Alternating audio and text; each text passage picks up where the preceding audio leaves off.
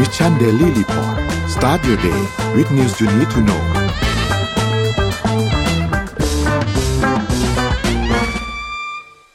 สวัสดีค่ะ ยินดีต้อนรับทุกท่านเข้าสู่รายการ Mission Daily Report ประจำวันที่ 8 มิถุนายน พุทธศักราช 2566 นะคะ วันนี้คุณอยู่กับพวกเราสองคน สวัสดีค่ะ อ้อม สวัสดีค่ะ พี่เอม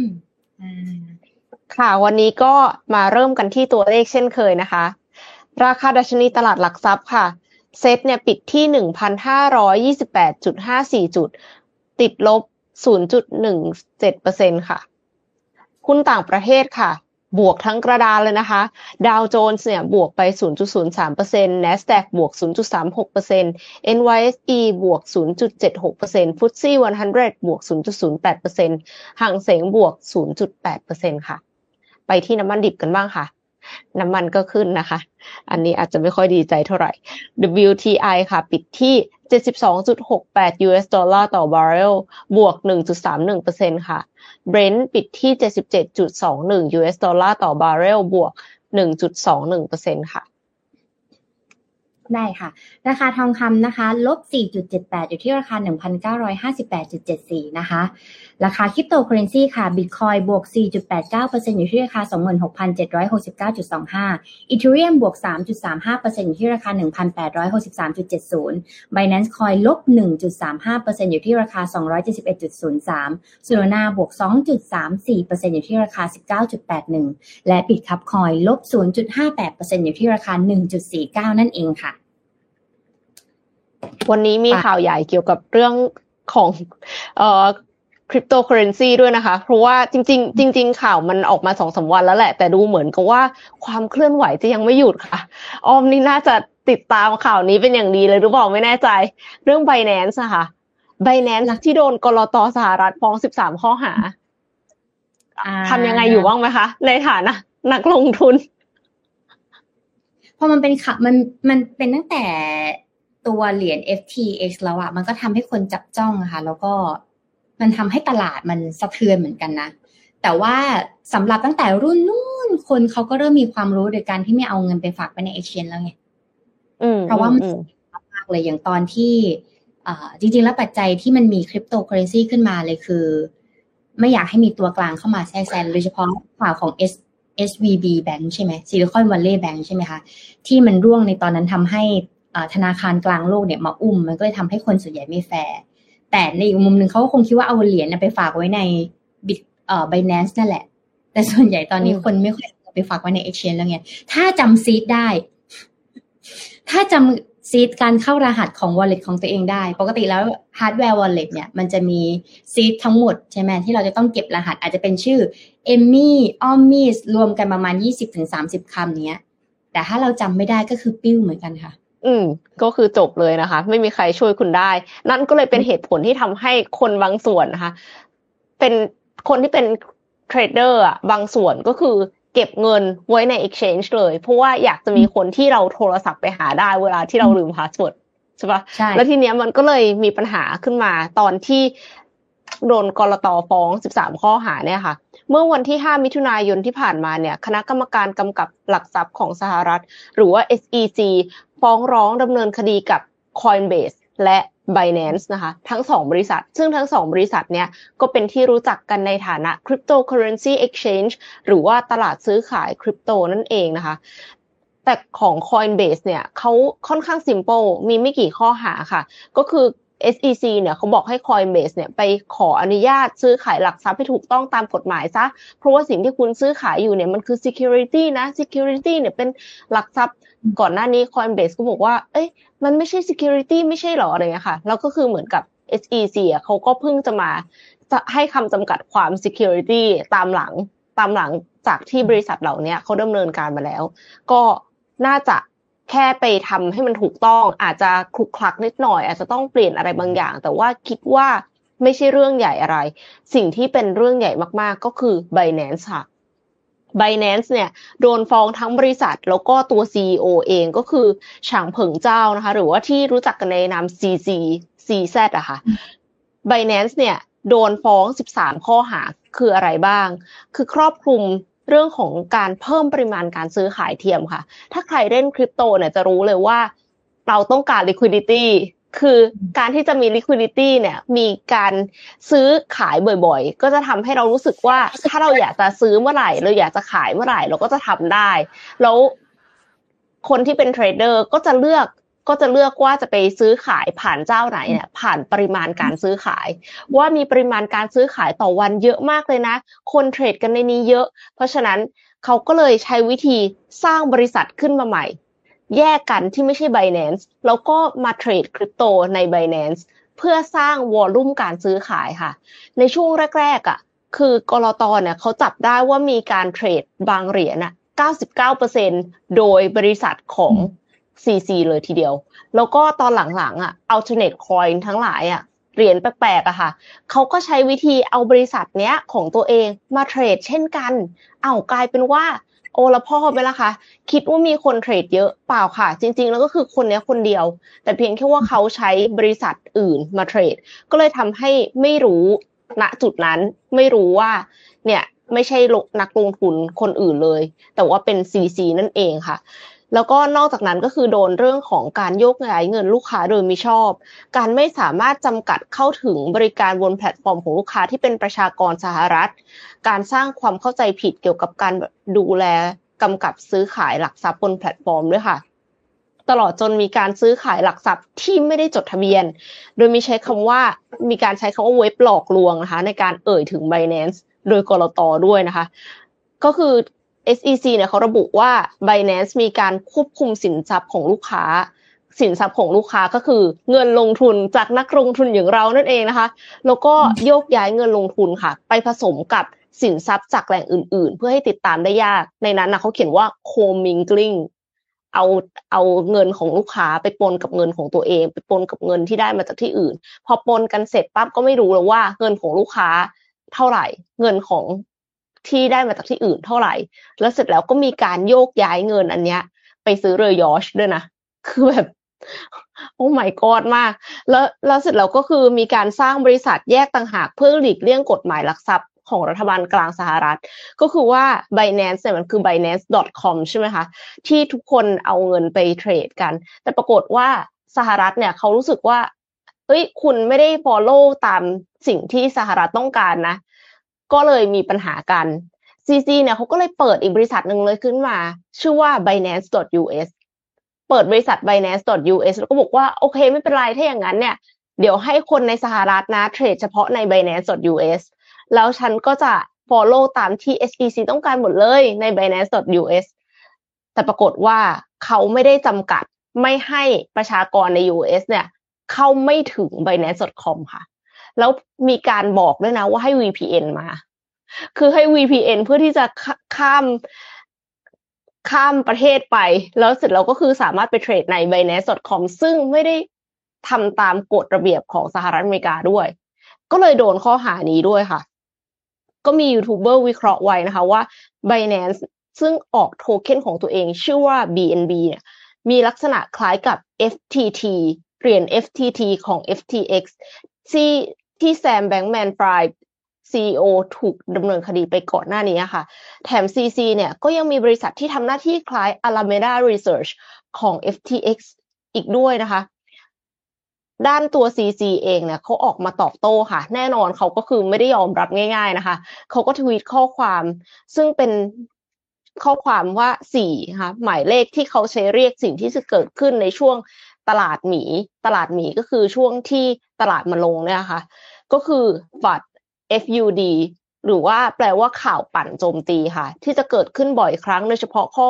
กล่าวหาต่อ Binance ที่จะโดนฟ้องหลังจากที่ทั้งจากที่ SEC แล้วก็หน่วยงานป้องกันการฟอกเงินกระทรวงยุติธรรมสหรัฐเนี่ยเขาฟ้องนะคะ นอกจากนี้ ก็ยังย้ำด้วยว่าเรื่องที่ SEC จะยื่นฟ้องในฐานะที่ตัวเขาเองอะเป็น CEO ยังไม่ทันได้รับรายงานก็มีสื่อหลายสำนักโหมรายงานข่าวไปก่อนหน้าแล้วนะคะ แล้วก็เมื่อคืนวันที่ 6 มิถุนายนที่ผ่านมาเนี่ยกรตของสหรัฐก็ขออำนาจศาลสั่งให้ฟรีซหรือว่าอายัดสินทรัพย์ของบริษัทลูกของ Binance ในสหรัฐแล้ว แม้ว่าตอนนี้คำสั่งจะครอบคลุมเพียงบริษัทลูกของ Binance สองแห่งในสหรัฐอเมริกา ก็ไม่ได้หมายความว่า จะไม่กระทบบริษัทอื่น ๆ ในอนาคตค่ะ นักลงทุนจำนวนมากก็แห่ถอนเงินจากไบแนนซ์นะคะ รวมเป็นเงินณจุดนั้นที่เอ็มอ่านข่าวเนี่ยหนึ่งพันสี่ร้อยสามสิบกว่าล้านเหรียญสหรัฐ หรือว่าเกือบห้าหมื่นล้านบาท หลังจากที่โดนศาลสหรัฐสั่งฟ้องค่ะ แล้วก็ส่งผลให้ราคาเหรียญ BNB เนี่ยร่วงไปกว่า 7%ค่ะ แต่ว่าเหรียญหลักอย่าง Bitcoin และ Ether ก็คือลงมานิดหน่อย เสร็จแล้วมันก็เด้งกลับขึ้นไปนะคะ ก็อย่างที่อ้อมบอกละมั้ง หลายคนก็คือเทรดใน Exchange เสร็จแล้วก็เอาออกมาเก็บใน Hardware Wallet ของตัวเองนะคะ ทั้งนี้นักวิเคราะห์ก็กล่าวว่ากว่าคดีนี้จะได้ข้อสรุป คงกินเวลาอีกหลายปีค่ะ แล้วถ้าตัดสินออกมาว่าผิดจริงอะซึ่งกรตอเขาเขียนในหนึ่งในหนึ่งร้อยสามสิบหกหน้าอันนั้นอะว่าให้ซีซีอะจำคุกตลอดชีวิต permanently เลยนะคะ คือก็ไม่รู้เหมือนกันว่าต่อไปเนี่ยมันจะทำให้คริปโตเคอเรนซีหมดความนิยมหรือเปล่า หรือว่าอาจจะเฉพาะเหรียญแปลกๆ เฉพาะเหรียญที่ตัว exchange ออกมาเองเนี่ยก็อาจจะไม่น่าเชื่อถือแล้วนะคะ แล้วในไทยอะ กอล์ฟเขาก็เพิ่งประกาศว่าเขาจะร่วมมือกับ Binance แล้วก็คือเพิ่งออกข่าววันที่ 5 มิถุนาเลยนะ เรื่อง Golf Binance บริษัทร่วมทุนของ Golf และ Binance เนี่ยค่ะก็ไม่รู้เหมือนกันว่าหลังจากที่ Binance โดนกรตฟ้องแล้ว จะเป็นยังไงต่อไปค่ะ ความจริงกราฟก็โดนหลายประเด็นเหมือนกันนะ ตั้งแต่ค่าไฟแพงขึ้นก่อนที่จะเลือกตั้งพอเลือกตั้งเสร็จหุ้นร่วง แล้วก็ในตอนนี้ก็มีประเด็นเรื่อง เรื่อง Binance อีกอะไรเงี้ยก็ติดตามกันค่ะสำหรับใครที่ที่มีคริปโตเคอเรนซีในมือเนี่ยต้องระแวดระวังเอาออกมาไหมเอาออกมาเถอะเอาออกมาใส่ฮาร์ดแวร์เลยเถอะใช่แต่เราต้องจำดีๆนะปกติแล้วเวลาที่เราจดเนี่ย อย่าจดใส่มือถือ มัน hack ได้หมดเลยนะต้องจดใส่กระดาษ จดใส่กระดาษ จดใส่กระดาษ เอาไปไว้ในตู้ หรือเอาไปไว้ในตู้เซฟอีกทีหนึ่งสำคัญคืระอวังกระปลดาวษกกิน ห้ามหาย กระดาษอันนั้นห้ามหายนะคะ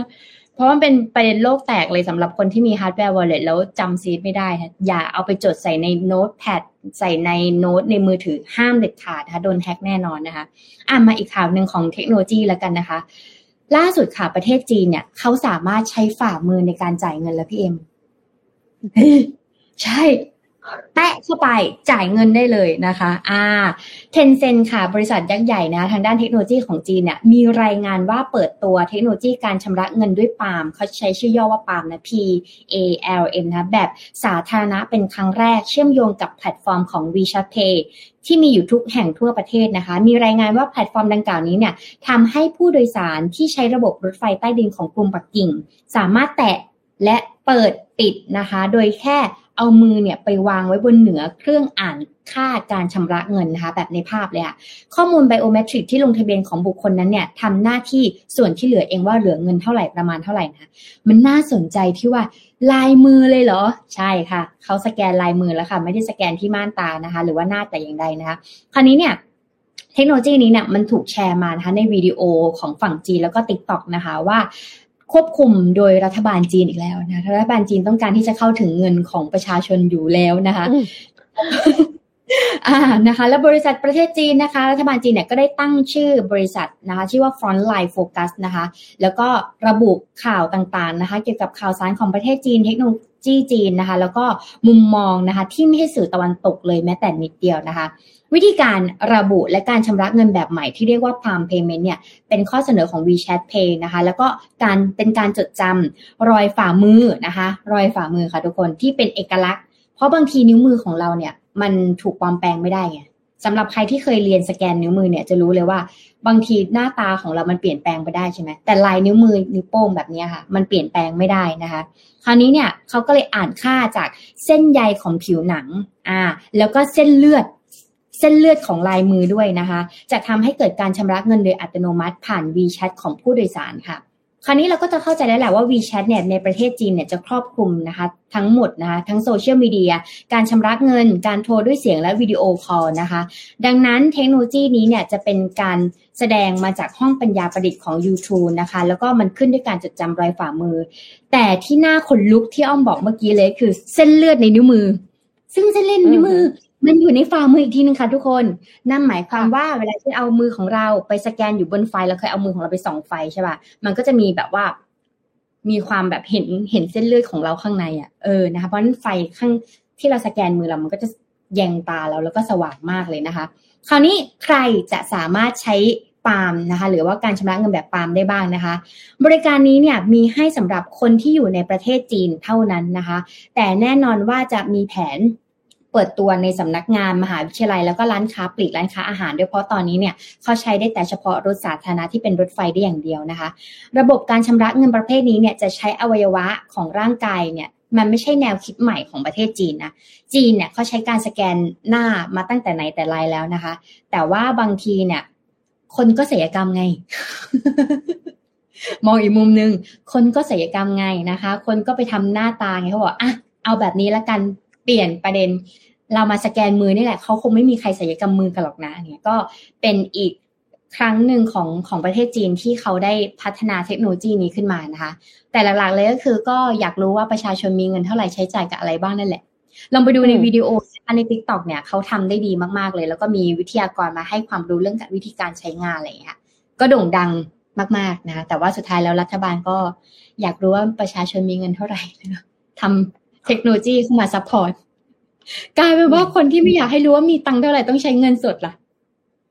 เออ ประมาณแต่ว่าเหมือนที่จีนเขาไม่ค่อยใช้เงินสดกันแล้วนะคะ ถ้าสมมติว่า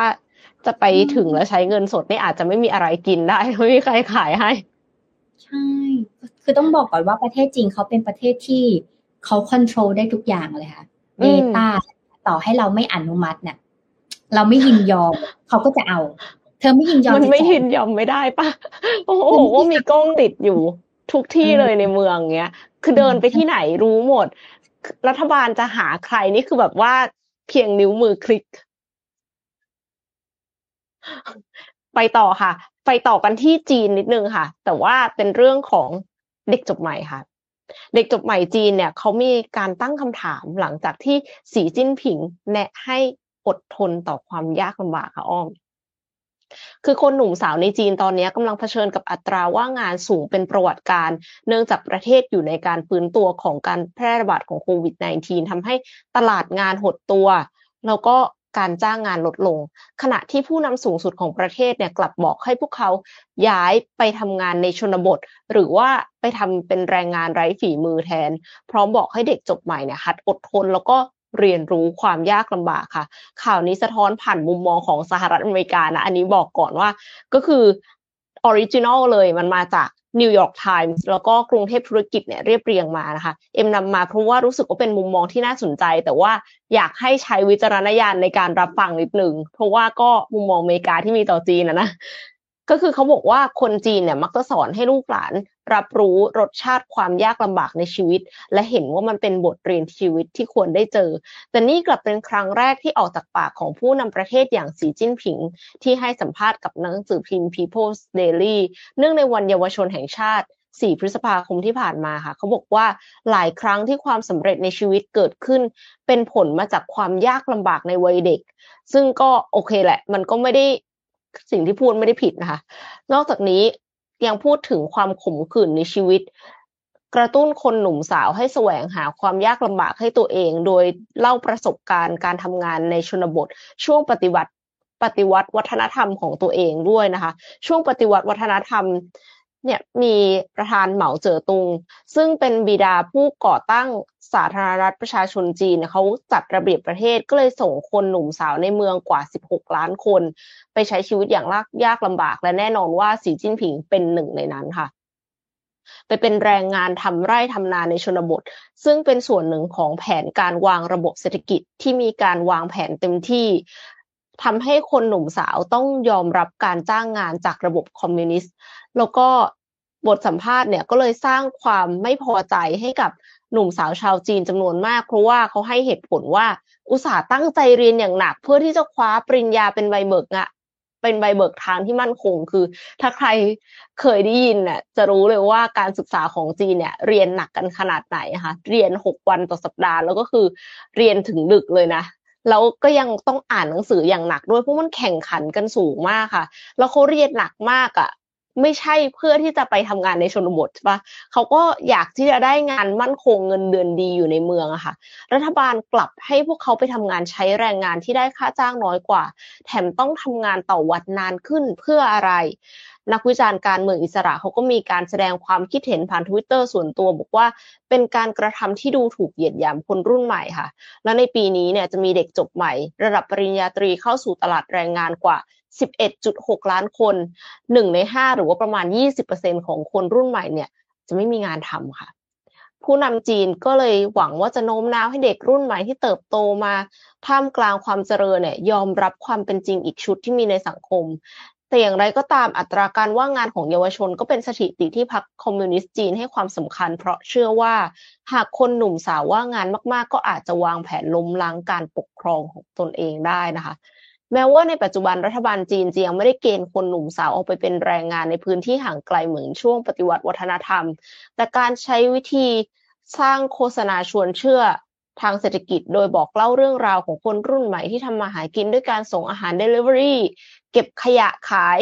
ขายอาหารออนไลน์รวมถึงการเกษตรเพื่อเลี้ยงชีพ เช่น ปลูกผักทำฟาร์มเนี่ย New York Times ก็มองว่าโฆษณาชวนเชื่อเนี่ยเป็นการปั่นหัวประชาชน โดยเฉพาะคนรุ่นใหม่ให้รู้สึกผิดที่ไม่หางานทำหวังรอแต่งานที่ตรงสาย แต่ถ้าคุณรอแต่งานที่ตรงสายนะคุณก็จะไม่ได้งานนะคะ อันนี้คือขอ add personal opinion ซึ่งเป็นการพยายามเบี่ยงเบนประเด็นของทางรัฐบาลไม่ให้ประชาชนมองหาความรับผิดชอบจากรัฐบาลที่วางนโยบายทำลายเศรษฐกิจในช่วงที่ผ่านมา อันนี้คือ FYI ว่าอันนี้คือนิวยอร์กไทมส์บอกนะคะ คือเป็นสหรัฐอเมริกานะเพราะฉะนั้นเขาก็จะแบบรุนแรงนิดนึง เขาบอกว่ามีการปราบปรามภาคเอกชน มาตรการโควิดเป็นศูนย์รวมถึงกำหนดข้อจำกัดโควิด ที่รุนแรงโดยไม่จำเป็น และการโดดเดี่ยวคู่ค้าของจีนค่ะ การแสดงออกและท่าทีของสีจิ้นผิงทำให้เกิดการถกเถียงกันว่า เขาจะเริ่มใช้นโยบายแบบลัทธิเหมาเพื่อส่งเยาวชนเมืองไปยังชนบทหรือไม่ ถ้าเป็นจริงเนี่ยนโยบายเนี้ยมันก็จะทำลายความฝันของคนรุ่นใหม่และพ่อแม่ของ คนรุ่นใหม่ให้ย่อยยับนะคะ เพราะว่าคนรุ่นพ่อแม่ที่เป็นเกษตรกร พยายามหาเงินจำนวนมากเพื่อที่จะส่งลูกเรียนสูงๆ หวังให้ลูกมีหน้าที่การงานดี มีเงินเดือนสูง ไม่ต้องทนลำบากหลังขดหลังแข็งแบบตัวเอง แต่ว่าชีวิตที่ต้องดิ้นรนออกจากความจนเนี้ยเกิดจาก การที่จีนมีสังคมแบบลำดับชั้น งานที่ใช้แรงงานและการทำการเกษตรในชนบทมักจะโดนดูถูก เนื่องจากช่องว่างระหว่างรายได้ในเมืองและพื้นที่ชนบทแตกต่างกันมากค่ะสำหรับคนหนุ่มสาวบางคนวิธีการแก้ปัญหาการว่างงานของผู้นำก็คือดูล้าหลังค่ะ มองว่าการรับใช้ประเทศชาติไม่จำเป็นต้องใช้แรงงานเสมอไป การทำงานในส่วนอื่นๆ ก็ช่วยพื้นฟื้นฟูเศรษฐกิจของประเทศได้เช่นกัน โดยเฉพาะการพัฒนาเทคโนโลยีและนวัตกรรมใหม่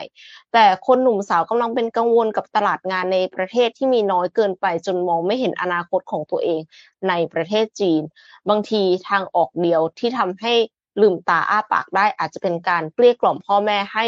ปล่อยออกไปนอกประเทศก็ได้ ซึ่งตอนนี้ก็คือเป็นเทรนด์เลยนะคะ ว่าคนจีนมาเรียนในเมืองไทยเยอะมากๆ มหาวิทยาลัยในเมืองไทยเยอะมาก แล้วก็ต้องการจะทำงานต่อทำธุรกิจต่อในประเทศไทยด้วยค่ะ ก็เป็น แง่มุมหนึ่งที่น่าสนใจค่ะล่ะใครไม่ขยันนะ จีนน่ะ มาคุมประเทศเรานี่ ไม่มีงานทำนะจ๊ะ ใช่ เพราะว่าจีนเนี่ยหนึ่งเขาหัวการค้าสองเขาอึดอึดอดทนสามเนี่ยเขามูเขาแข็งแรงคำว่าคอมมูแข็งแรงหมายถึงว่า ระหว่างเพื่อนคนจีนกับเพื่อนคนไทยเขาคงน้อยมากที่เขาจะเลือกคนไทยเขาก็ต้องเลือกเองว่าเนี่ยใครที่แบบว่า ไม่เอาและไม่ทำงานและน่ะแน่นอนเขาย้ายมาเรียนประเทศไทยเขาย้ายมาทำงานที่ประเทศไทยนะคะ แล้วเขาก็อาจจะมีไทยได้ด้วยนะเพราะว่าเขาย้ายมาอยู่ประเทศไทยอะเออล่าสุดในไลฟ์ TikTok เนี่ย ส่วนใหญ่เป็นคนจีนขายเสื้อผ้ากับคนไทยนะจ๊ะพูดไทยได้คล่องปร๋อเลยนะคะ อ่า ก่อนที่จะไปประเด็นข่าวต่อไปอ้อมขอพามาประเด็น Morning Talk ก่อนลืม Morning Talk คนลืมโชว์ไม่เป็นไร อ้อมก็เป็นในบางวัน อ่าอยากให้เรานะคะ ลองแชร์นะคะ ว่าเราจะมีวิธีการจัดการชีวิตอย่างไรให้ work life balance นะคะแต่พอฟังข่าวพี่เอ็มแล้วบางที work life balance อาจจะมีอยู่จริงนะคะ ถ้าเรา balance คนจีนอาจจะมาทำงานแทนเราแล้วต้องขยันณ moment นี้ต้องขยันก่อนนะคะอ่าอยากให้ทุกคนลองแชร์มาก่อนนะคะ ว่า เราจะจัดการชีวิตอย่างไรเมื่อเมื่อ work ไร้ balance นะไร้ balance ด้วยนะ อ่า ถ้าไม่มี balance โอเค อันนี้เนี่ยเมื่อกี้พี่เอ็มอ่านข่าวมาน่าสนใจมากๆว่า เด็กอาจจะตกงานนะคุณพ่อคุณแม่ทำงานหามรุ่งหามค่ำมาส่งลูก เรียนที่มหาวิทยาลัยแต่อยู่ดีแล้วเนี่ย ผู้นำประเทศบอกว่าบางทีอาจจะไม่ต้องจ้างแรงงานก็ได้เพราะเทคโนโลยีเข้ามามีส่วนร่วม แล้วเราจะทำยังไงล่ะ อ่านะคะ แต่มันมีอีกตำแหน่งงานหนึ่งค่ะพี่เอ็มที่มีความต้องการมากๆทั่วโลก นั่นก็คือไม่ใช่โปรแกรมเมอร์จ้ะแต่คือคือคือขอเลื่อนข่าวก่อน บุคลากรสาธารณสุข ต้องการตำแหน่งนี้นะคะ อีกสิบล้านคนค่ะอ่าหลายๆคนคิดว่าจะเป็น coding ใช่ไหมไม่จ้า ไม่ใช่ coding เลยจ้ะเพราะว่าปัญหาการลาออกนะคะ มีทุกองค์กรไม่เว้นแต่แพทย์ ซึ่งตอนนี้เมืองไทยก็เป็นการข้ามบอร์ดมากเลยนะว่า เด็กจบใหม่ที่เป็นสายแพทย์ขึ้นมาเนี่ยประมาณ 1,200 คนต่อปีนะถ้าอ้อมจำไม่ผิดเนี่ย ลาออกไปแล้วประมาณมากกว่า 500 คนแล้วพี่เอ็มที่ประเทศไทยนะที่ผ่านมานะคะ คราวนี้แต่เราจะเห็นข่าวกันบ่อยๆนะคะ อย่างช่วงสัปดาห์ที่ผ่านมาเนี่ย มีการลาออกนะคะ ซึ่งสาเหตุของงานที่สาเหตุจากการลาออกก็คืองานเนี่ยมันโหลดเกินไปขึ้นเวรติดต่อกันนะคะ ไม่มีเวลาพัก ซึ่งการลาออกเนี่ยไม่ใช่เพียงแค่หนึ่งถึงสองคนนะ แต่เป็นแพทย์จำนวนมากที่ไม่สามารถทนอยู่กับระบบที่ไม่ชัดเจนและไม่ยุติธรรมนะคะ และจริงๆ แล้วเนี่ยปัญหานี้ไม่ใช่แค่ที่ไทยนะคะ แต่อาจจะกำลังเผชิญกับภาวะการขาดแคลนบุคลากรทางด้านสาธารณสุข เพราะประเทศที่พัฒนาแล้วอย่างเช่นสหรัฐอเมริกาก็กำลังต้อนรับ แล้วก็รับมือสำหรับความท้าทายนี้เช่นกันนะคะและยิ่งส่งสัญญาณชัดขึ้นเมื่อ มีทีท่าเกี่ยวกับเรื่องนี้เกี่ยวกับองค์การอนามัยโลก ได้มาบอกแล้วว่า บุคลากรทางการแพทย์ก็ขาดแคลนเช่นเดียวกันนะคะนายเทสตรอสนะคะอันตนอมเกเบรเยซุสเนี่ยผู้อำนวยการใหญ่ขององค์การอนามัยโลกที่ระบุว่าแม้ปีที่แล้วค่ะกำลังคนด้านสุขภาพทั่วโลกจะอยู่ที่ประมาณ 65 ล้านคน เพิ่มขึ้นถึงร้อยละ 29 จากปี 2559 นะคะแต่ถ้ามองอนาคตในอีก 7 ปีข้างหน้าคือปี 2003 2030 นะคะ คาดว่ายังขาดแคลนอยู่ถึง 10 ล้านคนค่ะ ซึ่งก่อนหน้านี้นะคะ เมื่อเดือนเมษายนที่ผ่านมาเนี่ยพอองค์การอนามัยโลกเนี่ยยังได้ร้องเรียนให้ทั่วโลกเนี่ยต้องปกป้องและลงทุนค่ะกับการสร้างบุคลากรทางด้านสาธารณสุขอย่างเร่งด่วนนะคะพร้อมกับ เรียกร้องว่าเจ้าหน้าที่สาธารณสุขเนี่ยต้องได้รับค่าจ้าง และสภาพการทำงานที่เหมาะสม เพื่อตอบสนองความต้องการของประชาชน และความต้องการของระบบสุขภาพนับจากนี้นะคะ ประเด็นนี้เนี่ยอาจจะยังไม่ต้องพูดถึงในประเทศที่กำลังพัฒนานะคะแต่ซึ่งตัวเลขสัดส่วนของแพทย์ต่อประชากรเนี่ยนับว่าไกลเกินกว่าสัดส่วนที่องค์การอนามัยโลกจะระบุไว้นะเพราะว่าแม้แต่ประเทศที่มีสัดส่วนแพทย์ต่อประชากรถึง 2.6 คนต่อ 1,000 คนต่อประชากรนะคะอย่างสหรัฐอเมริกาเนี่ยก็ดูเหมือนว่ากำลังจะต้องเผชิญกับความท้าทาย อย่างอเมริกาประเทศที่หมอเนี่ย ค่าตัวแพงมากลองไปหาหมอที่อเมริกาแพงมากนะคะ ขนาดเขามีประชากรแค่หนึ่งพันคนเนี่ยหนึ่งพันคนนะคะ จะต้องมีหมอประมาณสองจุดหกคนหรือว่าประมาณสามคนนะคะ ต่อหนึ่งพันคนของประชากรยังมีความขาดแคลนค่ะ ลองเห็นบางทีเนี่ย หมอที่ขาดแคลนในบ้านเราเนี่ย อาจจะไปโด่งดังที่ต่างประเทศก็ได้นะ ทำเป็นเล่นไปนะหมอดัง ๆ ในเมืองไทยหลายๆคนก็โดนซื้อตัวไปต่างประเทศเยอะมากเหมือนกันนะคะโดยเมื่อกลางเดือนที่แล้วค่ะสำนักข่าว CNN นะคะ ได้เผยแพร่ข่าวเรื่องความกังวลเกี่ยวกับการขาดแคลนบุคลากรทางด้านสุขภาพ หลังมีการประเมินของสมาคมวิทยาลัยการแพทย์อเมริกัน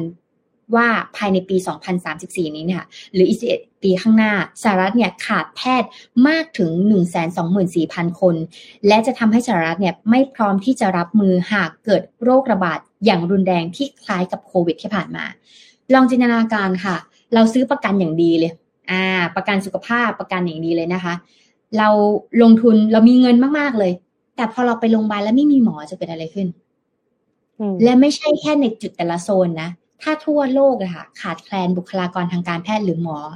อย่าเอาแค่หมอเลย นางพยาบาลที่ดูแลในการตรวจวัดความดันเนี้ยค่ะ ถ้าไม่มีจะเกิดอะไรขึ้นนะคะ อันนี้อันตรายมากเลยนะคะ เพราะเนี่ยโดยสมาคมผู้ว่าการรัฐแห่งชาติได้ทำจดหมายถึงสมาชิก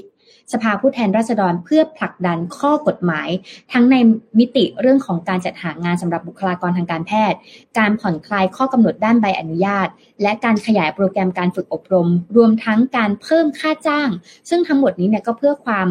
พร้อมที่จะสร้างระบบสาธารณสุข โดยเฉพาะสำหรับชุมชนที่อยู่ในชนบทด้วยนะคะ สิ่งที่เล่ามาทั้งหมดนี้นะคะ ในภาพเดียวกันคือ ประเทศไทยเราก็กำลังเจออยู่ค่ะ เพราะว่าตามมาตรฐานโลกเนี่ยควรมีแพทย์ 3 คนต่อประชากร 1,000 คน แต่ประเทศไทยค่ะ ตอนนี้เนี่ยเฉลี่ยอยู่ที่แพทย์1คนต่อประชากรให้ทายว่าเท่าไหร่สามแสนโอ้สองพันคนถ้าสามแสนอ๋อนี่โอเคแต่ถ้าเป็นสามแสนจริงอย่าให้ถึงนะคะ อเมริกานะคะหนึ่งพันคนต้องมีแพทย์สามคน ประเทศไทยนะคะ ประชากรสองพันคนนะคะ มีแพทย์อยู่หนึ่งคนค่ะ แพทย์หนึ่งคนดูแลคนไข้สองเอ่อหลักอาจสมมติว่าประชากรสองพันคน อาจจะมีคนไข้ประมาณยี่สิบถึงสองร้อยคนนะคะ ซึ่งหนึ่งคนดูแลเกือบสองร้อยก็ไม่ไหวเลยนะเออ ซึ่งถือว่าเยอะเกินไปมาก ๆนะคะ ชวนให้ติดตามกันเรื่องนี้ต่อไปนะคะ เพราะว่าอ๋อสนทนาหาธรรม ก็จะเอาเรื่องนี้มาพูดด้วยเหมือนกันนะคะ น่าจะเย็นนี้หรือเปล่านะ เดี๋ยวเรามาดูกันว่า เรื่องนี้จะมีแนวทางอืมแก้ไขอย่างไรเรื่องหมบ้าองลาออกค่ะ หมอลาออกนะคะ ต้องมาเจอสนทนาหาธรรมนะคะ เดือดอีกแล้วนะคะอืมนั่นน่ะสิ คือ คือ คือจริง ๆ แล้วอะ การที่นับหมอหนึ่งคนต่อประชากรกี่คนเนี่ย ถ้าเป็นหมอที่แบบว่าทำหัตถการเกี่ยวกับเรื่องความสวยงามเนี่ยเขานับเป็นหมอไหมคะ หรือว่าเฉพาะหมอที่อยู่ในโรงพยาบาลอ้อมคิดว่าน่าจะเป็นหมอที่อยู่โรงพยาบาล เพราะว่าศัลยกรรมอะ มันแยกออกแขนงมาอีกทางหนึงอะเอาง่ายๆ ศัลยกรรมเนี่ย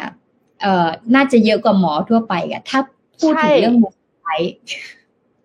ใช่ใช่หมอที่แบบว่าทำเรื่องความสวยงามอะค่ะ ที่แบบว่า เอ่อ พวกโบท็อกซ์ Ulthera ร้อยไหม Thermage อะไรเนี่ย ก็คือ เอ็มว่ามันมีเยอะอะเยอะน่าจะเยอะกว่าคลินิกเวชกรรมทั่วไปด้วยซ้ำอะมันกลายเป็นว่าหมออะออกนอกระบบ แล้วก็เสร็จแล้วก็คือมาทำแบบเนี้ยเยอะ คือจริงๆอะ แน่นอนว่าปัญหามันอย่างรากลึกมากคือไม่ได้โทษหมอนะคะนนี่คือไม่ได้โทษหมอ คือมันแบบอ่านของที่หมอแต่ละคนแชร์ใน Facebook อะโอ้โห อ่านแล้วปวดใจมากเลยอะคือทำงานก็หนัก แล้วแถมยังโดนรุ่นพี่กดอีก แล้วก็แบบต้องไปทำงานแทนรุ่นพี่ ควงกะไม่รู้จะเท่าไหร่เลย เข้าเวรตอนเช้าตอน เข้าเวรตอนกลางคืนตอนเช้าราวอร์ดอะไรเงี้ย คือแบบหนักหน่วงอะค่ะทำงานอยู่แค่แบบ ปีเดียว ปีต่อไปบอกว่าให้เป็นผอโรงพยาบาลชุมชนอะไรอย่างเงี้ยคือ ได้ด้วยเหรอคือมันดูแบบมีความรับผิดชอบเยอะมากแล้วก็คือเสี่ยงโดนฟ้องเลยนะเดี๋ยวนี้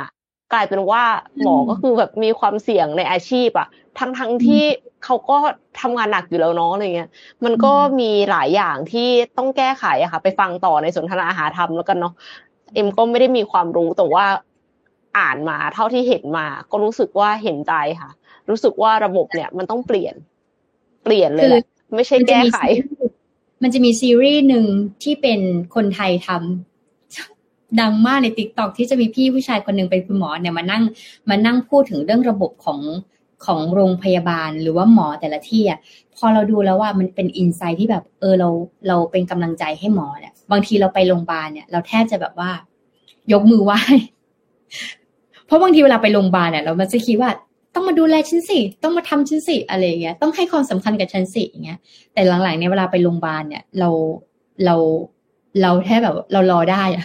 เพราะเราสงเอสาอรหมอเข้าใจคนแล้วใช่ไหมอืมเออเราเข้าใจเขาอย่างเงี้ยแต่แต่แต่แต่มุมอ้อมอาจจะไม่ได้แบบขนาดนั้นแบบเบี่ยงวิงขนาดแต่ว่าเราเห็นคนอื่นที่ไปโรงพยาบาลโดยเฉพาะโรงพยาบาลเอกชนเนี่ยโอเคเขาจ่ายเงินมาแหละแต่เขาคิดว่าการรอมันรอไม่ได้ไงแต่อ้อมกำลังจะบอกไม่ว่าจะโรงพยาบาลเอกชนโรงพยาบาลไหนเนี่ย หมอขาดตลาดหมดค่ะทุกคน ไปโรงพยาบาลไม่ต้องหวิ่งไม่ต้องวิ่งใจเย็นๆใจเย็นๆนะคะเดี๋ยวก็จะช่วยได้อะก็เป็นกำลังใจให้คุณหมอค่ะสนทนาหาธรรมนะคะ ถ้าอยากรู้นะคะว่า หมอลาออกเมื่อแพทย์ไทยจะไม่ทนอีกต่อไปนะคะ ติดตามได้สำหรับไลฟ์เย็นนี้เนาะใช่ไหมอ่ค่ะไลฟ์เย็นแล้วก็ ก่อนที่เราจะกลับมาที่ Morning Talk เรื่อง Work Life Balance เอ็มขอชวนไปงานที่น่าสนใจอีกงานหนึ่งค่ะ ซึ่งก็คือ CTC 2023 Festival ค่ะไม่แน่ใจว่ามีใครเคยไป Creative Talk Conference กันไหม เมื่อก่อนเนี่ยเขาจัดแค่โอเค ไปไปไปเหมือนกัน แค่วันเดียวต่อปี แต่ว่าตอนเนี้ย ปีนี้จัดถึง 3 วัน 3 conference ด้วยกันนะคะ ก็เลยใช้ชื่อว่า festival ค่ะ งานนี้เนี่ยเจาะลึกทั้งเทรนด์ปี 2024 เครื่องมือ MarTech marketing tech อะค่ะที่น่าสนใจแล้วก็เรื่องเล่าจากตัวตึงในแวดวงที่ไม่เคยเปิดเผยที่ไหนมาก่อนเลยนะคะ คือ งานเนี้ย speaker เยอะมากๆจริง ๆ ค่ะ อัดแน่นมากดูสิคะจะต้องซูมขนาดไหนถึงจะอ่านออกค่ะว่า session มี session อะไรบ้างคะอย่างที่เห็นในจอ เพราะมันเป็นเทศกาลอัปเดตความรู้แห่งปี speaker รวมกว่า 150 คนและเอ็มเป็นหนึ่งในนั้นด้วย เพราะฉะนั้นใครที่ไปเนี่ยไปเจอกันนะคะเอ็มของเอ็มวันที่ 24 session เป็น Women Entrepreneur ค่ะงาน CTC เนี่ย รวม 3 conference ไว้ในงานเดียวนะคะ แล้วก็คัดมาทุกเทรนด์เจาะทุก insight ทั้งเรื่องการตลาดการบริหารคน แล้วก็ธุรกิจสร้างสรรค์ค่ะ สนุกกับความรู้และ enjoy ได้กับกิจกรรม มีเวิร์กช็อปภายในงานด้วยนะคะ แต่ว่าเวิร์กช็อปเนี่ยจะเต็มไวนิดนึงนะคะ ใครใครที่จะเข้าเวิร์กช็อปต้องรีบนะคะ ส่วน session อื่นๆในปกติเราก็วิ่งวุ่นขาขวิดเลยนะคะ ไปต่อคิว แต่ละห้องแต่ละห้องโอ้โหคนเยอะมากและคึกคักมากทุกคนคือแบบว่าตั้งใจจดกันสุดๆนะคะ และปีนี้ก็มี session ที่น่าสนใจมากมายนะคะอย่างเช่น Marketing Insights and Technology Trend นะคะ โดย Content Chifu Future of Martech by Scott Brinker Editor Chief Martech and VP Platform Ecosystem ของ HubSpot ค่ะ Marketing to Gen Z นะคะ Engaging the New Generation โดยการตลาดวลตอน Trend of People Performance Strategy and Practice โดย QGen Consultant Finding Business Harmony Balancing Profitability and Passion โดยเกตวดีมารุมูระค่ะ สำหรับใครที่คิดอยู่ว่าจะไปงานวันไหนดี ซื้อบัตรแบบไหนที่คุ้มค่ากว่ากันปีนี้เนี่ยมี access plan ให้เลือกถึง 4 แบบด้วยกันค่ะ 4 แบบเนี่ยก็คือมี three day all access นะคะ อันนี้ก็ highly recommend เลย เพราะว่าทุกวันก็มีเซสชันที่แน่น ๆ แล้วก็น่าสนใจนะคะ ราคา 1,800 บาทค่ะ แต่ว่าอันนี้คือเดี๋ยวต้องบวกแวดด้วยนะคะ สามารถเข้าร่วมงานได้ทั้ง 3 วันเลยค่ะ 3 วันที่ว่าก็คือวันที่ 22ถึง24 มิถุนาเดือนนี้แล้วนะคะทุกคน 22ถึง24 มิถุนาเนี่ยเข้าได้ทุกวันเลยนะคะ แล้วก็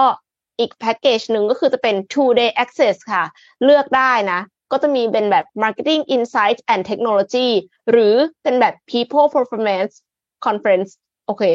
ก็คือจะเป็นแบบมีมีสองแบบอะค่ะ ถ้าเป็น two day access เนี่ย แล้วแต่ว่าจะต้องการมา มาเทคหรือว่าต้องการเป็น people ราคา 1,600 บาทค่ะ ก็ใช้ร่วมงานได้ 2 วันนะคะ ขึ้นอยู่กับว่าจะเลือกอันไหน มันก็จะมีถ้าเป็น marketing and tech เนี่ย ก็คือวันที่ 22 กับ 24 ถ้าเป็น people performance จะเป็น 23 และ 24 ค่ะ แล้วก็มีแบบ one day access ด้วยนะคะ อันนี้ก็คือถ้าสมมติว่าสนใจแค่อย่างเดียว หรือว่าอาจจะมีงบประมาณจำกัด ก็สามารถเข้า Creative Talk Conference ได้ในราคา 1,000 บาท ยังไม่รวมภาษีมูลค่าเพิ่ม ใช้เข้างานได้ในวันที่ 24 มิถุนายนค่ะ ซึ่งก็คือวันเสาร์และวันที่จะไปเจอเอ็มนั่นเอง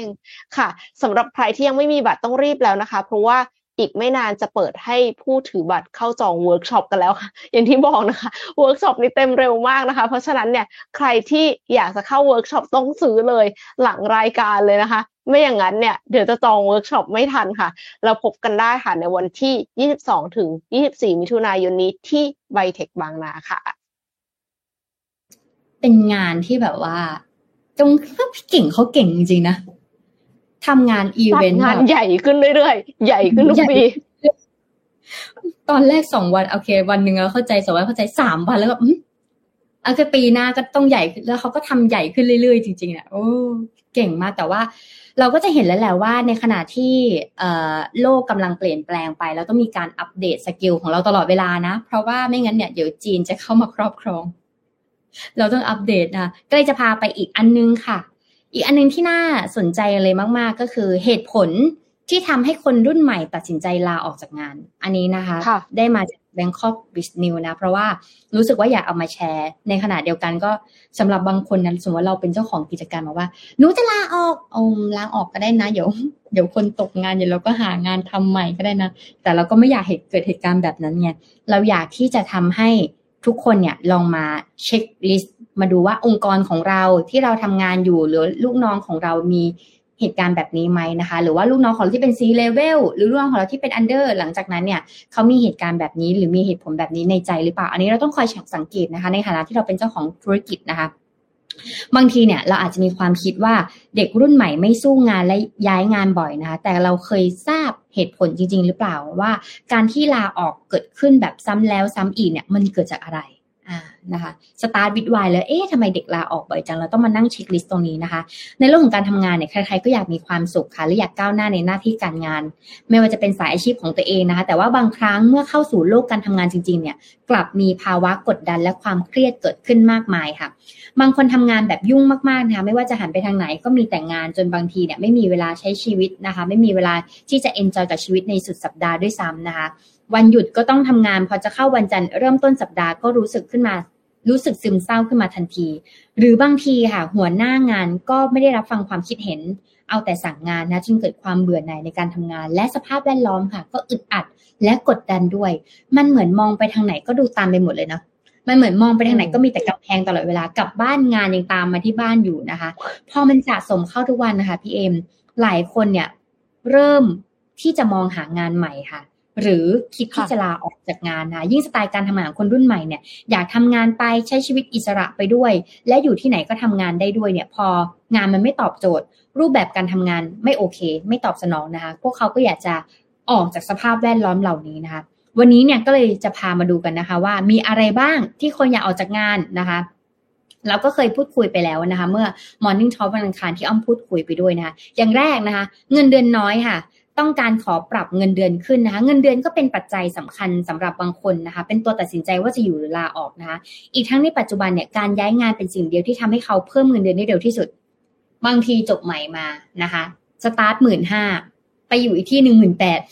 ไปอยู่ที่หนึ่งสองหมื่นห้าไปอยู่ที่หนึ่งสามหมื่นอย่างเงี้ยค่ะเพราะการเพิ่มเรื่องเงินเดือนเนี่ยมันทำให้ทุกครั้งที่เปลี่ยนบริษัทมันได้เงินเดือนขึ้นเสมอนะคะ แล้วก็พนักงานเนี่ยถ้าเกิดพนักงาน มาลาออกด้วยเหตุผลที่ว่าเงินเดือนเขาน้อยเกินไป หรืออยากลองอยากให้ลองเปิดใจคุยกันเนาะค่ะว่าเงินเดือนที่มันเหมาะสมสำหรับเขาว่าเป็นยังไงนะคะหนึ่งในแพทย์ที่ลาออกอย่างเมื่อกี้เราอ่านในคอมเมนต์เนาะคุณพ่อเนี่ยเป็นแพทย์ตอนรับราชการทำงานหนักมากๆจริง ๆ สุดท้ายก็ทนไม่ไหวเลยต้องลาออก ไปทำคลินิกของตัวเอง เพราะว่าเงินเดือนไม่พอที่จะเลี้ยงลูกอันนี้ก็เป็นอีกหนึ่งปัจจัยเหมือนกันนะคะ ที่เป็นเรื่องของเงินเดือน แล้วก็สองบริษัทลดโบนัสนะคะบางครั้งช่วงแรกที่มาทำงานเนี่ยบริษัทมีการแจกโบนัสดีอย่างต่อเนื่อง หรือบางทีต้องทำงานหนึ่งปีถึงจะได้โบนัสนะคะ แต่ช่วงหลังเนี่ยบางบริษัทอาจจะมีการลดโบนัสลง หรือไม่มีโบนัสให้นะคะ ส่งผลให้พนักงานเนี่ยอาจจะไม่อยากทำงาน ในขณะที่มุมบริษัทเนี่ยโบนัสอาจจะเป็นเงินที่น้อยมากๆนะคะจริงโบนัสบางบริษัทอาจจะน้อยมากๆนะแต่สำหรับพนักงานบางคนเนี่ยอาจจะเป็นจำนวนเงินที่มหาศาลมากๆทำให้เขาสามารถไปต่อยอดไปลงทุนไปวางแผนอนาคตนะคะ ไปใช้จ่ายในชีวิตประจำวัน และแบ่งเบาภาระของครอบครัวได้นะคะถ้าเป็นไปได้ก็อยากให้ทุกบริษัทเนี่ยจ่ายโบนัสพนักงาน ไม่จำเป็นต้องออกมาในรูปแบบเงินก็ได้นะ อาจจะเป็นโบนัสในรูปแบบอื่นก็ได้ค่ะ เป็นการกระตุ้นให้พนักงานรู้สึกว่าเขามีสวัสดิการที่ดีอยู่นะคะ แล้วเขาอยากทำงานด้วย ข้อที่ 3 คือ passion ค่ะ หรือ burn out ไม่อยากทำงานแล้ว อันนี้สำหรับใครที่มี passion ในการทำงาน แต่ทำเรื่องนั้นๆ ไป 5 ปีแล้วเนี่ย พอมัน passion มันมันตอนสร้างเนาะ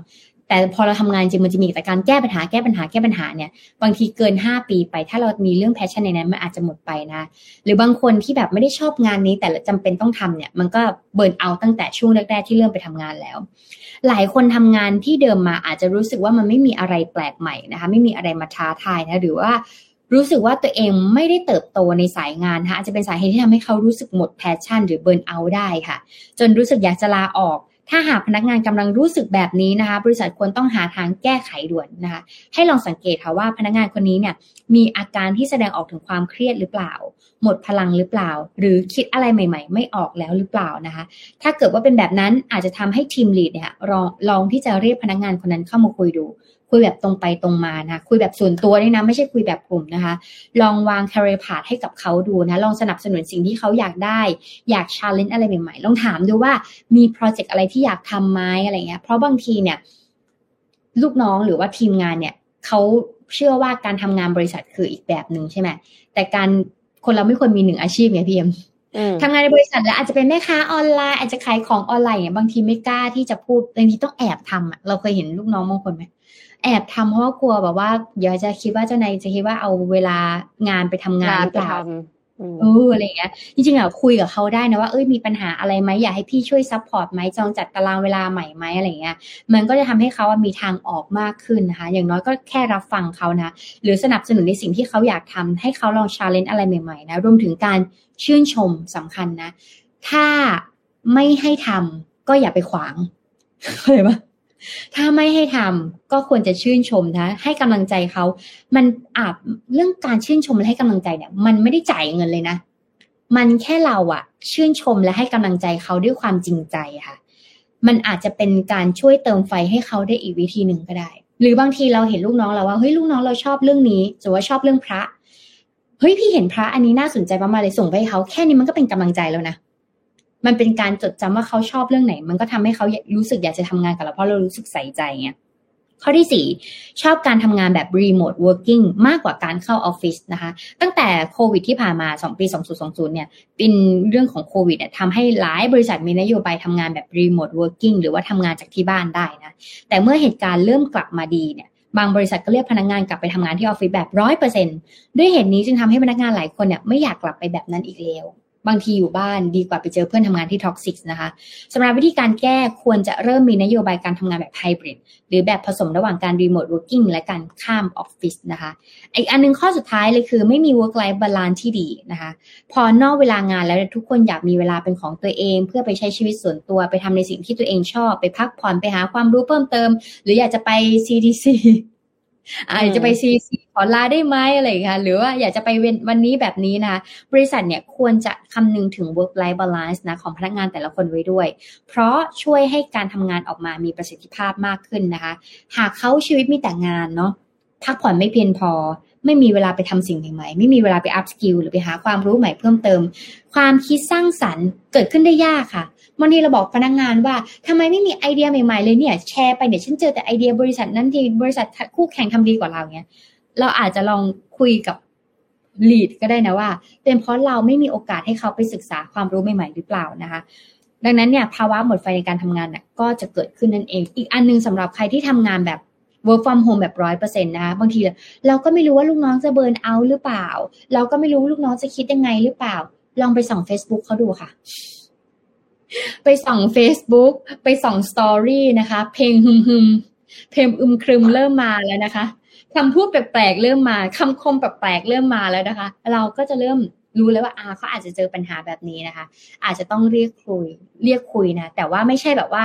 เห็นทีมงานโพสต์นิดหนึ่งเราโพสต์กลับใน Facebook ไม่ได้นะคะโอ้โหโต้ตอบกันอย่างเมามันในที่ public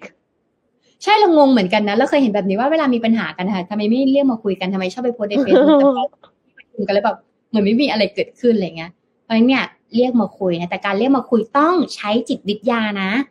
ไม่ใช่ว่าพี่เห็นแกโพสแบบนี้ใน Facebook เนี่ย พี่ว่ามันไม่โอเค ไม่ได้นะจ๊ะอาจจะต้องถามเขาก่อนเกิดอะไรขึ้น มีอะไรหรือเปล่ามีอะไรพี่ช่วยไหมอะไรอย่างเงี้ยแรกๆเขาอาจจะไม่กล้าพูดเขารู้สึกว่าเราบางทีเราอาจจะไม่ปลอดภัยไง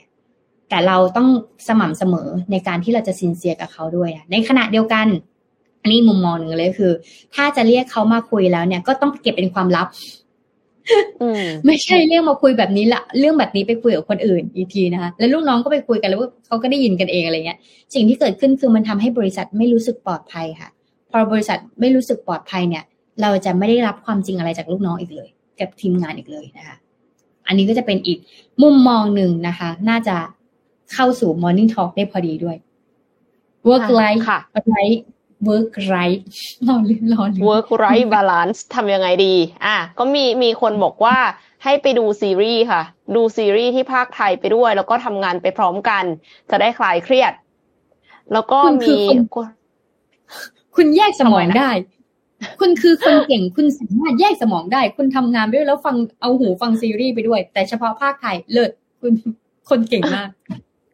แล้วก็มีคนบอกว่าตอนเนี้ย อายุยี่สิบกว่า อายุยี่สิบต้นๆ work อย่างเดียวไปก่อน เดี๋ยวค่อยไป balance ตอนที่ burnout แล้ว ตอนที่หมดไฟในการทำงานเฮ้ยจริง ๆ อันเนี้ยก็เป็นวิธีคิดที่ดีนะคะ เพราะว่าก็อย่างที่เราคุยกันไปเนาะว่าคนจีนเนี่ยเขาเข้ามาในเมืองไทยเยอะมากแล้ว และจะมาแย่งงานคนไทยแน่ๆ โดยเฉพาะอย่างยิ่งการทำธุรกิจนะคะ ดังนั้นเนี่ย ตอนนี้ถ้าใครที่ยังโอเค ยังมีไฟอยู่ ยังมีพลังอยู่นะคะ กอบโกยค่ะ กอบโกยประสบการณ์ให้ได้มากที่สุด เพื่อที่ในอนาคตเนี่ยเราก็จะได้ยังเป็นที่ต้องการของตลาดอยู่เผลอๆค่าตัวอาจจะแพงมากเลยก็ได้นะในอนาคตโดยที่ไม่ได้ต้องทำงานหนักมาก เพราะว่าสกิลดูสูงแล้วค่ะอืมอืมอืมบางคนบอกว่าเมื่อชีวิตไม่สมดุลต้องเปลี่ยนเส้นทางค่ะ ปัญหาคือคนส่วนใหญ่เลือกไม่ได้ อันนี้ก็เข้าใจ อืม แต่ว่ามีงานดีกว่าไม่มีงานทำอะอะใช่ใช่แน่นอนค่ะ มีมีคนบอกว่าหัวหน้างานใจกว้าง หายากที่สุด พนักงานคนนั้นจะถูกหมายหัว แล้วก็บอกว่าฉันมองโลกในแง่ร้ายอืมคือเราอะงานหนักอะให้เราจินตนาการว่าดีกว่าเราไม่มีงานทำนะอืม อย่างอ้อมเนี่ย เวลาไปร้านอาหารอย่างพัทยาอย่างเงี้ยค่ะ ส่วนใหญ่เด็กเสิร์ฟเนี่ยไม่ใช่คนไทยนะ เป็นแรงงานต่างด้าวอะไรอย่างเงี้ยค่ะแต่เขามีความแบบนึกว่าเขาสวมวิญญาณความเป็นญี่ปุ่นเข้ามา เขามีความภูมิใจกับการเสิร์ฟอาหารมาก ให้ทิปไปยี่สิบาทสามสิบาทที่ก้มแล้วก้มอีกนะ คือเขาไม่ได้เกี่ยงเรื่องงาน แต่ก็ไม่ได้หมายถึงว่า เราจะเป็นคนเกี่ยงเรื่องงานนะ แต่ว่า มีงานเนี่ยมีงานทำดีกว่าไม่มีงานทำอะอะแน่นอนค่ะเข้ามา หรือในขณะเดียวกันมีงานแล้ว ก็ต้อง up skill ด้วยนะจ๊ะ C CDC C CTC CDC C Creative Talk ก็จะช่วยได้ อ่า มีคนบอกว่าวิกฤตวัยทำงานย้ายงานเพื่อหนีปัญหาบางที การหนีปัญหาจะทำให้ปัญหามันน่ากลัวขึ้น อาจจะต้องใช้ประสบการณ์และเวลาในการแก้ปัญหาจริง ๆ ใช่ค่ะ คือหลาย ๆ ครั้งเนี่ย ถ้าเราเจอครั้งแรกอะเราไม่รู้ว่าเราจะรับมือยังไงเนาะแต่ว่าถ้าเราเจอครั้งที่สองครั้งที่สามเนี่ย เราก็จะได้ประสบการณ์จากครั้งแรกแล้วว่าการจัดการแบบนั้นน่ะมันดีหรือมันไม่ดี เพราะฉะนั้นเราก็จะแข็งแกร่งขึ้น แต่ถ้าสมมติว่าเราย้ายหนีไปเรื่อยๆอะเราเมื่อไหร่มันจะจบอะคะ เราก็ต้องย้ายหนีไปเรื่อยๆ มีหลายคนแบบย้ายงาน เพราะว่าเพื่อนร่วมงานหนึ่งคน เสร็จแล้วพอตัวเองออกมาคนพบว่าอ้าวเขาก็ลาออกเหมือนกันหลังจากนั้น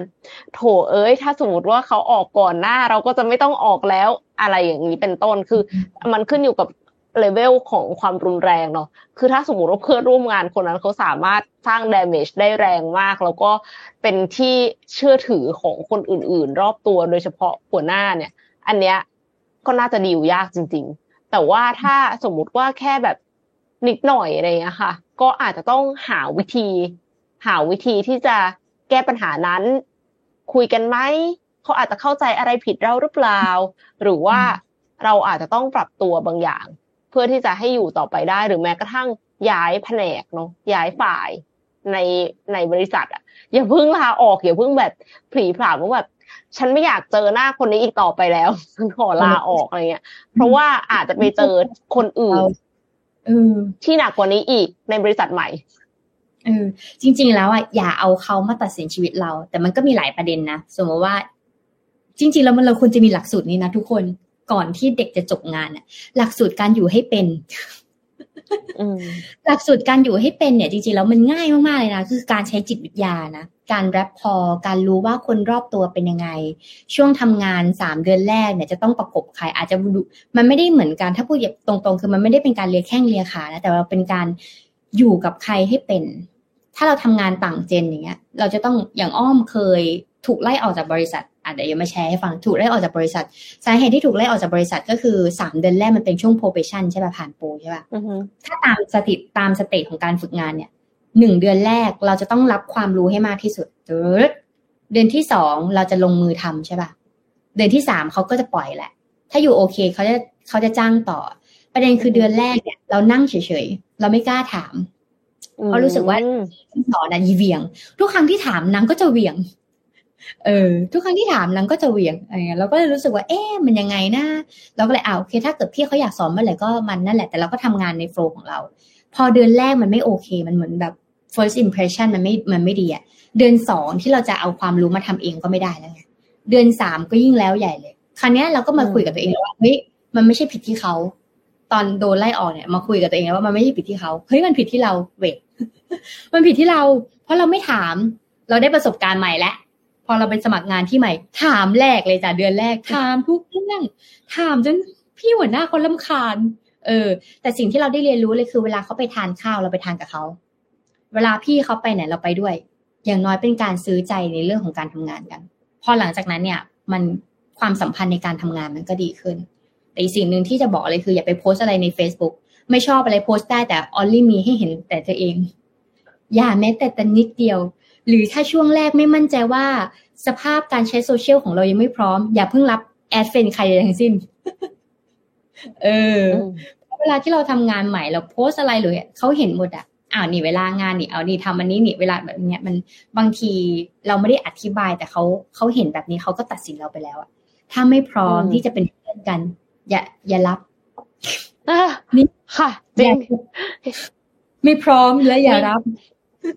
มีมีคอมเมนต์อีกอันหนึ่งน่าสนใจบอกว่า เมื่อวานรู้สึก balance พังชีวิตเหมือนจะ burnout ไปไปมาๆคือนอนไม่พอ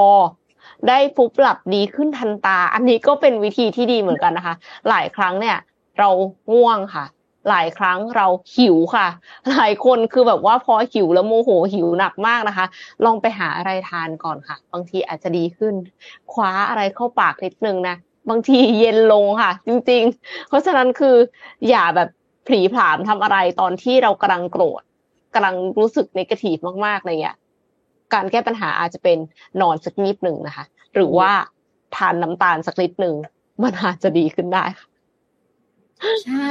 เป็นเหมือนกันบางทีแบบว่า ไม่ไหวแล้วฉันไม่อยากจะฉันดิ่งมากเลยนอนจากตื่นมาเหมือนเป็นอีกคนหนึ่งตื่นมาตื่นมาอ่านข่าวเหมือนไม่มีอะไรเกิดขึ้นเรื่องเมื่อคืนเรื่องเมื่อคืนแค่ฝันไป ก็เดี๋ยวขอปิดท้ายกลับไปปิดท้ายที่ข่าวอีกข่าวหนึ่งแล้วกันนะคะ เพราะว่ายังไม่ได้ไปที่ tech ขนาดนั้นเลย ในวันนี้ก็จะขอไปที่เรื่องของเอ่อ energy ค่ะ เป็น energy ที่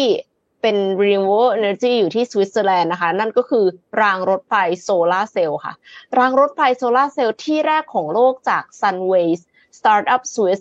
ซึ่งช่วยผลิตไฟฟ้าแล้วก็ประหยัดพื้นที่ค่ะ Sunways เนี่ยเป็นบริษัทสตาร์ทอัพจากสวิตเซอร์แลนด์นะคะมองว่าวิธีที่ดีในการใช้แผงโซลาเซลล์ในทางเศรษฐกิจ คือการนำมาติดตั้งบนพื้นราบบนพื้นราบที่มีอยู่แล้วนะคะ เช่นคลอง ทุ่งหญ้าเลี้ยงสัตว์หรือว่าโกดัง เนื่องจากปัญหาบุกรุกทำลายป่าเพื่อติดตั้งแผงโซลาเซลล์ค่ะ การหาที่ราบในสวิตเซอร์แลนด์เนี่ยก็อย่างที่ทุกท่านทราบกันดีว่าสวิตเซอร์แลนด์เนี่ยภูเขาเยอะมากนะคะนั่นก็คือเป็นสาเหตุที่ทำให้เราชอบไปเที่ยวสวิสนะคะ สวยงามมากๆ แต่ว่าหาที่ราบเนี่ยที่ราบก็มีไม่เยอะ ยกเว้นรางรถไฟค่ะ รางรถไฟของสวิตเซอร์แลนด์เนี่ย ยาวกว่า 3,000 กิโลเมตร จึงคิดค้นรางรถไฟโซลาเซลล์รางแรกของโลกค่ะ ซึ่งหากติดตั้งแผงโซลาเซลล์บนรางรถไฟทั่วสวิตเซอร์แลนด์ Sunways เนี่ยคาดการณ์ว่าจะสามารถผลิตไฟฟ้าได้มากกว่า 1 ล้านล้านวัตต์ชั่วโมง ซึ่งสามารถจ่ายไฟฟ้าเฉลี่ยได้ประมาณ2แสนครัวเรือนตลอดทั้งปีเลยค่ะหรือว่าอันนี้ก็คือคิดเป็นประมาณ 2%ของพลังงานทั้งหมดที่ใช้ได้ใน 1 ปีของสวิตเซอร์แลนด์ ก็นับว่าเป็น พลังงานสะอาดจำนวนมหาศาลค่ะหนึ่งในผู้ก่อตั้งเนี่ยเขาก็กล่าวว่าปัจจุบันทั่วโลกมีรางรถไฟยาวมากกว่าล้านกิโลเมตร และเราเชื่อว่าระบบของเราน่าจะใช้กับรางรถไฟเหล่านี้ได้ประมาณ 50%เลยทีเดียว ในตอนนี้บริษัทกำลังรอสำนักงานขนส่งกลางเซ็นอนุมัติ เพื่อเริ่มติดตั้งแผงโซลาเซลล์บนรางรถไฟ ใกล้ ๆ สถานีบัตเชส ทางตะวันตกของสวิตเซอร์แลนด์นะคะ โดยบริษัท Sunways เนี่ยเขาก็จะออกแบบตู้รถไฟชนิดพิเศษมาเพื่อใช้คู่กันกับรางรถไฟแบบนี้ค่ะ แต่ว่าอย่างไรก็ตามก็ยังมีคนที่ไม่เห็นด้วยกับแนวคิดนี้ เพราะว่ากังวลว่าแสงสะท้อนของดวงอาทิตย์จากโซลาเซลล์จะทำให้ คนขับรถไฟเสียสมาธิหรือเปล่า หรือว่าถ้าติดตั้งในพื้นที่ที่มีหิมะตกหนักก็จะเป็นการเสียเงินโดยเปล่าประโยชน์ รวมถึงถ้ามีฝุ่นเศษผงแรงสั่นสะเทือนของรางอาจจะส่งผลกระทบต่อแผงโซลาเซลล์ได้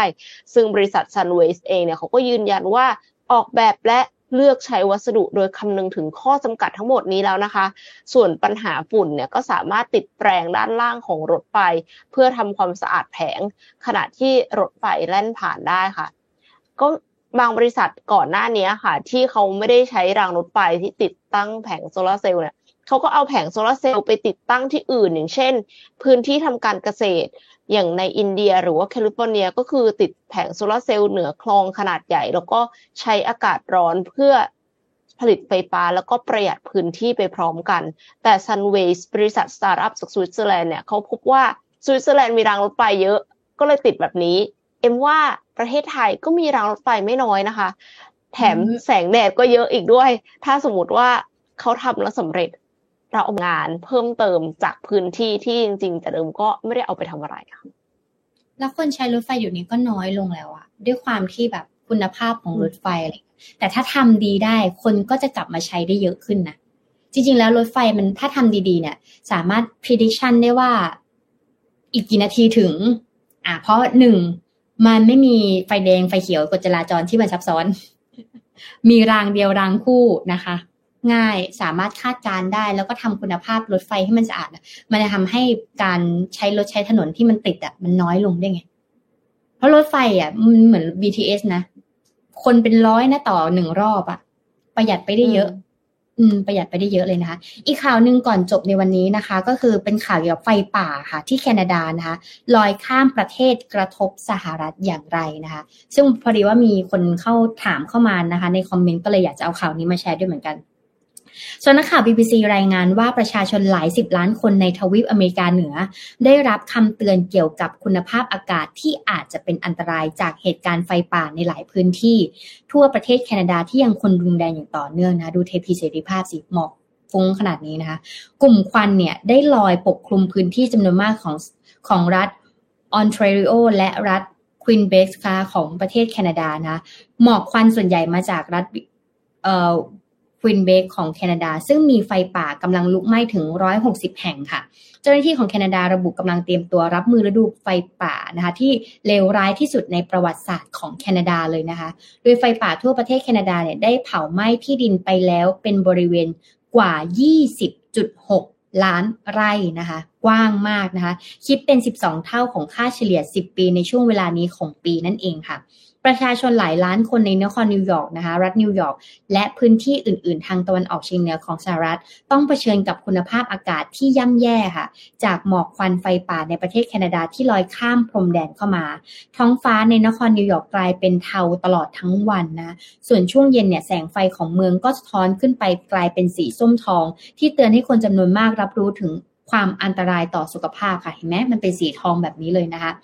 เจ้าหน้าที่รัฐในแคนาดาเผยว่าไฟป่าครั้งนี้เนี่ยเป็นครั้งที่รุนแรงที่สุดของประเทศ ซึ่งพบว่าไฟป่าครั้งนี้เนี่ยเกิดขึ้นในทุกจังหวัดและดินแดนของประเทศค่ะ ด้านรัฐบาลแคนาดานะแถลงก่อนหน้านี้ว่า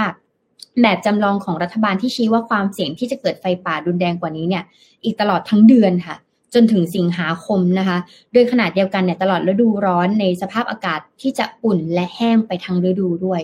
ลองจินตนาการว่ามันจะเป็นแบบเนี้ยจนถึงสิงหาคมอะ ซึ่งตอนนี้คือเดือนมิถุนายน มันจะเป็นยังไง ใครที่จะไปอเมริกานี่ต้องระวังด้วยนะคะ นายไมเคิลนอร์ตันเจ้าหน้าที่จากกระทรวงทรัพยากรธรรมชาติของแคนาดาเนี่ยกล่าวว่า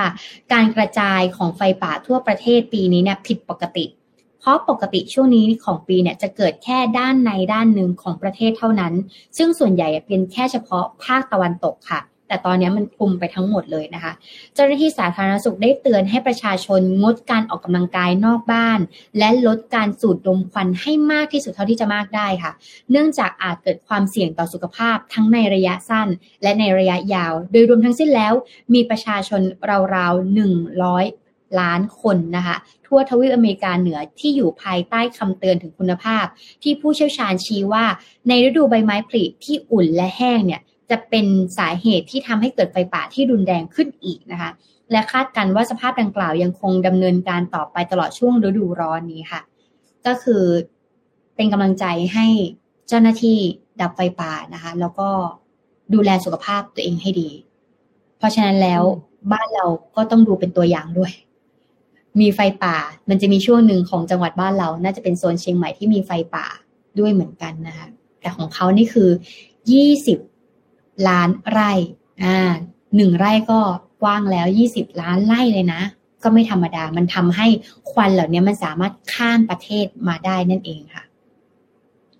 น่ากลัวมากค่ะ คือภัยธรรมชาติมันน่ากลัวขึ้นเรื่อยๆนะคะ เพราะว่าปัญหาโรครวนเนาะ ยังไงเราก็ทำหน้าที่ของเราต่อไป ก็คือพยายามรักษาสิ่งแวดล้อมเท่าที่จะทำได้นะคะ ก็สำหรับวันนี้ก็ต้องขอขอบคุณผู้สนับสนุนหลักค่ะ Liberator เทรดเองทำเองทำไมต้องจ่ายค่าคอม และขอบคุณผู้ฟังทุกท่านนะคะ ที่อยู่กับ Mission Daily Report ในทุกๆเช้า เราสัญญาว่าจะหาข่าวดีๆ มีสาระมาเสิร์ฟให้กับทุกๆคนในทุกๆวันค่ะ แล้วพบกันใหม่พรุ่งนี้7โมงตรงที่นี่ที่เดิมค่ะสำหรับวันนี้เราสองคนต้องลาไปก่อนค่ะ สวัสดีค่ะ สวัสดีค่ะ Mission Daily Report. Start your day with news you need to know